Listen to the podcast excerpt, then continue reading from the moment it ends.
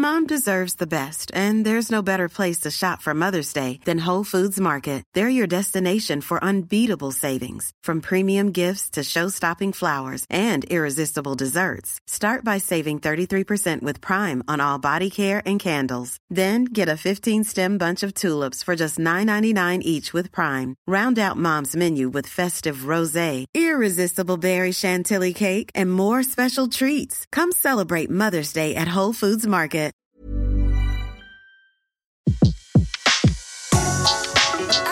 Le meilleur de séances radio est maintenant sur We Love Cinéma. Flashback sur Séance Radio. Le cinématographe permet de projeter des images sur un écran. Toute l'actu des grands classiques du cinéma. Bientôt, les films vont être sonorisés. Flashback avec Antoine Cyr et Antoine Julien. Je ne sais pas si vous vous rendez compte de l'aspect grandiose du mélange. Our first full-length motion picture feature in color opens a whole new world of thrill. Flashback sur Séance Radio. Ça, c'est le cinéma. Dans Flashback, un invité exceptionnel, le comédien et réalisateur Vincent Perez, fondateur et président de la première édition des Rencontres 7e Art de Lausanne, célébrant l'histoire du cinéma et les films du patrimoine, qui se déroule du 24 au 28 mars dans la cité helvétique. Une manifestation agrémentée de plusieurs rencontres avec des cinéastes prestigieux. Vincent Perez, bonjour. Bonjour. Merci infiniment d'être avec nous dans Flashback.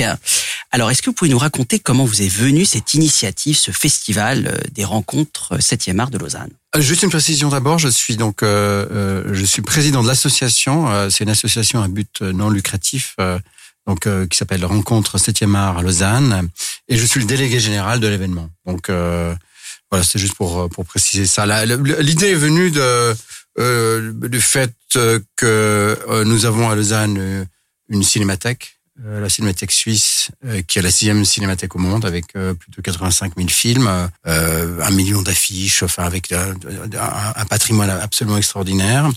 Moi, je suis né à Lausanne, et il se trouve qu'en fait, les archives de cette cinémathèque se trouvent dans un petit village qui s'appelle Penta, avec un Z à la fin. Et ce petit village, en fait, est mon village d'origine. C'est là, en fait, dans mon passeport, on voit que je suis originaire de ce village-là. Il se trouve que ces archives se trouvent juste à côté du terrain de foot sur lequel j'ai joué toute mon enfance, sur lequel j'ai beaucoup rêvé, où je rêvais de voir le monde, de faire une carrière, etc. Et ces archives-là vont même jusque sous ce terrain de foot. Donc, ils sont en train de terminer, en fait, les travaux de ces archives-là. Donc, et à un moment donné, je me suis dit, c'est quand même fou, c'est comme un signe du destin. Et voilà, j'étais un peu à l'écoute de ce signe-là. Aussi, quand on voit cette ville de Lausanne qui est en train de devenir une sorte de pôle culturel en Europe, où il y a énormément de choses qui se passent. Et je trouvais qu'il y avait je me suis mis à rêver sur l'idée de créer un festival international, mais qui serait un lieu plutôt de réflexion et non pas un lieu de compétition. Oui, et en plus, vous vous inscrivez dans l'histoire, puisque j'ai appris que le canton de Vaud avait accueilli le premier congrès international du cinéma indépendant, considéré aujourd'hui comme le premier festival du cinéma de l'histoire. Ben voilà. Donc, vous vous inscrivez dans l'histoire. Exactement. Il y avait Eisenstein, qui était en effet présent à cet événement. Qui était responsable de cet événement-là. À ce moment-là, mais bon, ça s'est arrêté très très rapidement. Oui, et puis il y a Godard qui est pas très loin, il y a surtout cette énorme personnalité du cinéma européen qui s'appelle Freddy Buache, qui a créé cette cinémathèque, qui était vraiment le binôme de Langlois, et puis bon, moi Michel Simon, qui est quand même un mythe. Je sais pas si les jeunes le connaissent, mais en tout cas dans en tant qu'acteur, Michel Simon, c'est l'acteur immense de la Talente, qui a travaillé avec Vigo, qui a travaillé avec Renoir, etc. Donc il y a quand même pas mal d'éléments qui font que le cinéma est quand même présent à Lausanne. Et le cinéma est particulièrement présent à Lausanne, avec aussi la présence de nombreux cinéastes. C'est une des particularités de ce festival. Elle est articulée autour de rencontres, autour de grands cinéastes américains, pour certains. On peut citer Barry Levinson, notamment Darren Aronofsky, mais aussi Thomas Vinterberg, Michel Hazanavicius, ou encore Tim Pope. Donc il y a vraiment... Susanne Bier aussi. Voilà, Susanne Bier, il y a vraiment beaucoup d'invités prestigieux. Ça, c'était quelque chose que vraiment que vous souhaitiez, c'est ces rencontres autour de ces cinéastes majeurs. Oui, en fait, sont intégrés dans l'événement les grandes écoles, ce qu'on appelle en Suisse, on appelle ça les grandes écoles, mais c'est les universités, dont l'ECAL, dont le PFL, l'école polytechnique, l'UNIL, l'université de Lausanne et d'autres. On en a 6 avec nous. Il y a 40 000 universitaires dans la ville de Lausanne.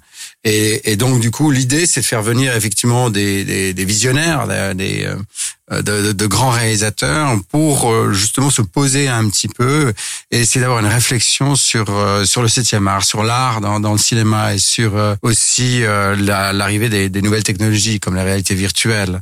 Il y aura des conférences à l'EPFL le 24 et le 25 mars autour justement de ces nouveaux médiums, hein, réalité virtuelle, réalité augmentée. Alors, le cadre disparaît, on n'a plus de cadre, on est en immersion des images à 360. Donc du coup, il y a une réflexion à avoir sur comment est-ce qu'on raconte une histoire, comment est-ce qu'on écrit une histoire. À partir du moment où on n'a plus le point de vue, vu que le cadre pour le réalisateur, c'est son point de vue, c'est là où les destins se croisent. Maintenant, il n'y a plus dans ces nouvelles technologies. Bref, il y a cette réflexion à avoir, et puis aussi que ces réalisateurs viennent à la rencontre de ces universitaires, mais aussi du public. Donc toutes ces rencontres sont gratuites.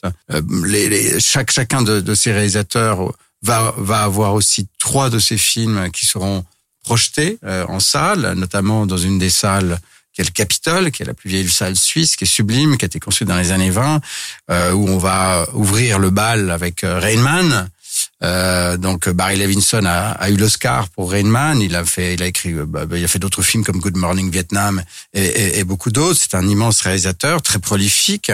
Il vient de faire un film d'ailleurs pour HBO sur Madoff, qui est formidable avec De Niro. Donc le fait d'avoir un Barry Levinson comme ça avec nous, qui soit accessible, qu'on puisse se poser des questions. Enfin voilà, c'est ça. On avait envie d'ouvrir le dialogue, loin. Bien sûr, il y a un tapis rouge, il sera pas rouge d'ailleurs, il sera bleu pour la cérémonie d'ouverture, mais on a envie de casser un petit peu la distance qui sépare ces artistes avec le public, et donc du coup d'où l'organisation de ces rencontres. Donc il y a des réalisateurs il y en a 7 qui sont nos invités prestige, je dirais, mais on en a d'autres aussi qui sont des acteurs ou des compositeurs. Donc on peut les citer. Oui, on peut les citer, bien sûr. Il y a Fanny Ardant, notamment, Alexandre Desplat. Alexandre Desplat qui vient d'avoir son Oscar pour Shape of the Water, ouais, de Guillermo del Toro. C'est son deuxième Oscar en tant que compositeur. Moi, je connais bien parce qu'il a fait la musique de Seul dans Berlin, le film que j'ai réalisé avec Emma Thompson. Et puis, il y a Léa Seydoux aussi qui va... Enfin, donc, tous ces gens vont faire vont aussi participer à ces rencontres. Hein. Léa Seydoux sera aussi à l'ECAL, donc l'école de cinéma...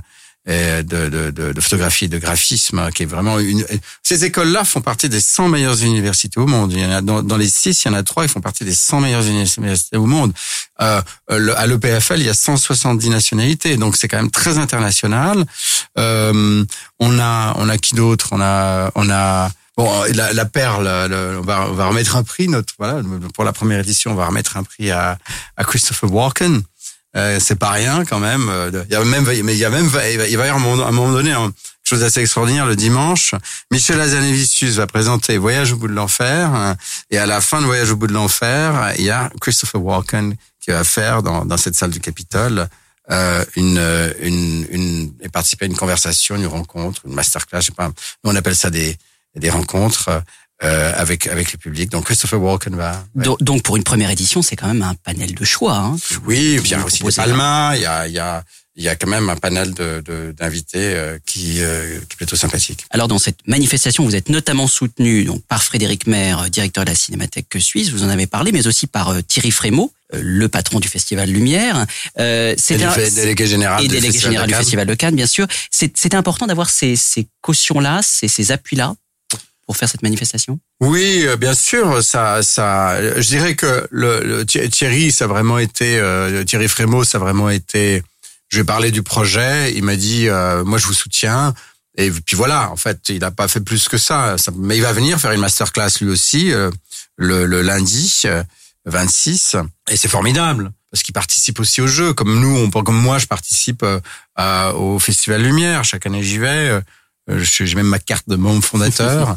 Mais disons que voilà, c'est ce qui est le plus important là-dedans, c'est de transmettre la passion du cinéma et puis de remettre un peu les pendules à l'heure en disant voilà, il y a des films, ils font partie d'une œuvre et ce sont des œuvres qui font écho à notre société, qui parlent de ce que nous traversons et donc je dirais que ça met une lumière sur le cinéma, un cinéma qui est pas seulement un cinéma de divertissement, mais un cinéma qui va vers une réflexion, vers une réflexion introspective de ce que nous vivons en ce moment dans les sociétés. Quand on regarde par exemple les Oscars, c'est vrai que les films qui sont primés sont souvent des films qui font écho à quelque chose qui est en train de se passer aujourd'hui dans la société américaine. Oui. Quel cinéphile êtes-vous, Vincent Perez, puisque c'est quand même une manifestation aussi autour de la cinéphilie, sur les films. Quelle cinéphilie vous touche particulièrement ? Qu'est-ce qui vous... Alors moi, je suis très ouvert, je suis très éclectique. J'aime autant Bergman que le néoréalisme italien. J'ai rêvé en fait sur tous ces passages. En fait, j'ai eu la chance de pouvoir avoir le temps d'analyser, de voir. Enfin, analyser pas vraiment parce que moi, je suis plutôt spectateur, mais je dirais que là, par exemple, la thématique de la première édition des Rencontres 7e Art de Lausanne, donc R7AL, ça c'est plus simple, R7AL, c'est la nouvelle vague américaine. Donc c'est vrai que c'est un cinéma qui est quand même très juicy, comme on dit, c'est jouissif, c'est les années 70, effectivement. Là, on est dans un... Je voyais une interview de Jean Tellet, le romancier Jean Tellet, qui disait que il parlait d'une sorte de balancier. Vous savez, dans les époques, il y a une sorte de balancier comme ça et qui va vers des moments de grande liberté. Et c'est vrai que dans les années 70, c'était un moment de grande libération après des périodes très, je dirais, plus fermées, où il n'y avait pas de liberté des mœurs, où je cherche le mot, mais bon, c'est... Oui, où la créativité était peut-être un petit peu plus... La créativité, mais le quotidien des gens. Oui, oui. Et donc, c'est vrai que dans les années 70, après la Deuxième Guerre mondiale, avec tout ce qui s'est passé avec au Vietnam, etc., il y a eu un moment où le peuple, comme les années 68 ici, où il y a eu une sorte d'envie de s'éclater. Enfin, donc, il y avait un esprit... de libération, de liberté comme ça qui rentre dans le quotidien de tous. On se souvient ici, enfin avec moi j'étais tout petit, mais disons que avec mai 68 et puis jusqu'à 81, l'arrivée de Mitterrand avec toutes les nouvelles radios, etc. C'est des moments de grande liberté.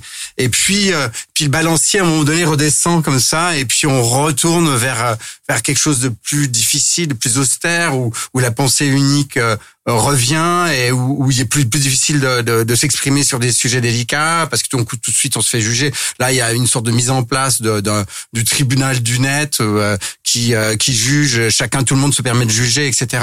Donc, ce que j'aime dans cette période des années 70, c'est justement ce côté où on cherche les limites. Il y a plus de limites au niveau sexuel, au niveau la libération des black exploitation, enfin tout ce qui s'est passé, c'était assez extraordinaire aux États-Unis, inspiré bien évidemment de la nouvelle vague en France.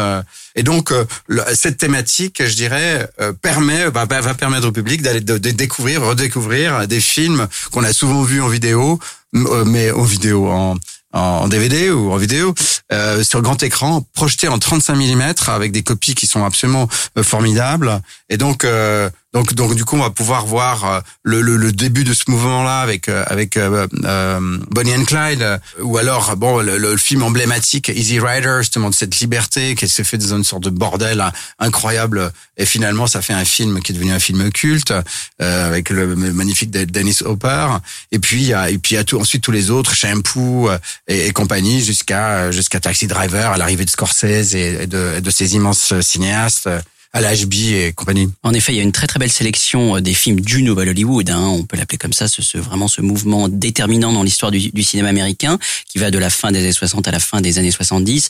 Vous en avez cité quelques titres, mais on peut aussi citer Chinatown, Carrie, Jaws, French Connection, Macadam Cowboy, Voyage au bout de l'enfer, on en a parlé avec Christopher Walken, Le Lauréat, L'Épouvantail, enfin c'est une très très belle sélection. Vincent Perez, vous insistez beaucoup en disant que il ne s'agit pas d'un énième festival de cinéma. Ce serait quoi le premier mot, ou plutôt le dernier que vous donneriez pour qualifier ce nouveau festival ? Rencontre 7e art, un lieu d'introspection, de réflexion, de partage, et puis aussi un lieu qui permet une visibilité sur les nouveaux médiums. On va montrer plus d'une dizaine de films, une quinzaine de films de réalité virtuelle. Donc c'est une expérience immersive à 360. Ceux qui connaissent pas, ça vaut vraiment le détour. C'est assez extraordinaire, surtout qu'aujourd'hui les technologies quand même avancent à pas de loup. Donc il y a plus vraiment ces problèmes de pixelisation, etc. Et c'est des expériences très sensorielles et qui sont tout à fait intéressant. Et bien voilà, vous n'avez qu'une seule chose à faire entre le 24 et le 28 mars, c'est vous rendre à Lausanne pour assister donc à ces premières rencontres 7e art Lausanne, avec donc, comme on l'a dit, des invités de choix, et donc Vincent Perez, vous serez présent pendant toute la manifestation, et donc vous pourrez délivrer plein de belles choses cinéphiles, en tout cas à découvrir du 24 au 28 mars. Merci beaucoup. Merci à vous. Flashback sur Séance Radio. Le cinématographe permet de projeter les images sur un écran. Toute l'actu des grands classiques du cinéma. Bientôt, les films vont être sonorisés. Flashback avec Antoine Cyr et Antoine Julien. Mom deserves the best, and there's no better place to shop for Mother's Day than Whole Foods Market. They're your destination for unbeatable savings. From premium gifts to show-stopping flowers and irresistible desserts, start by saving 33% with Prime on all body care and candles. Then get a 15-stem bunch of tulips for just $9.99 each with Prime. Round out Mom's menu with festive rosé, irresistible berry chantilly cake, and more special treats. Come celebrate Mother's Day at Whole Foods Market.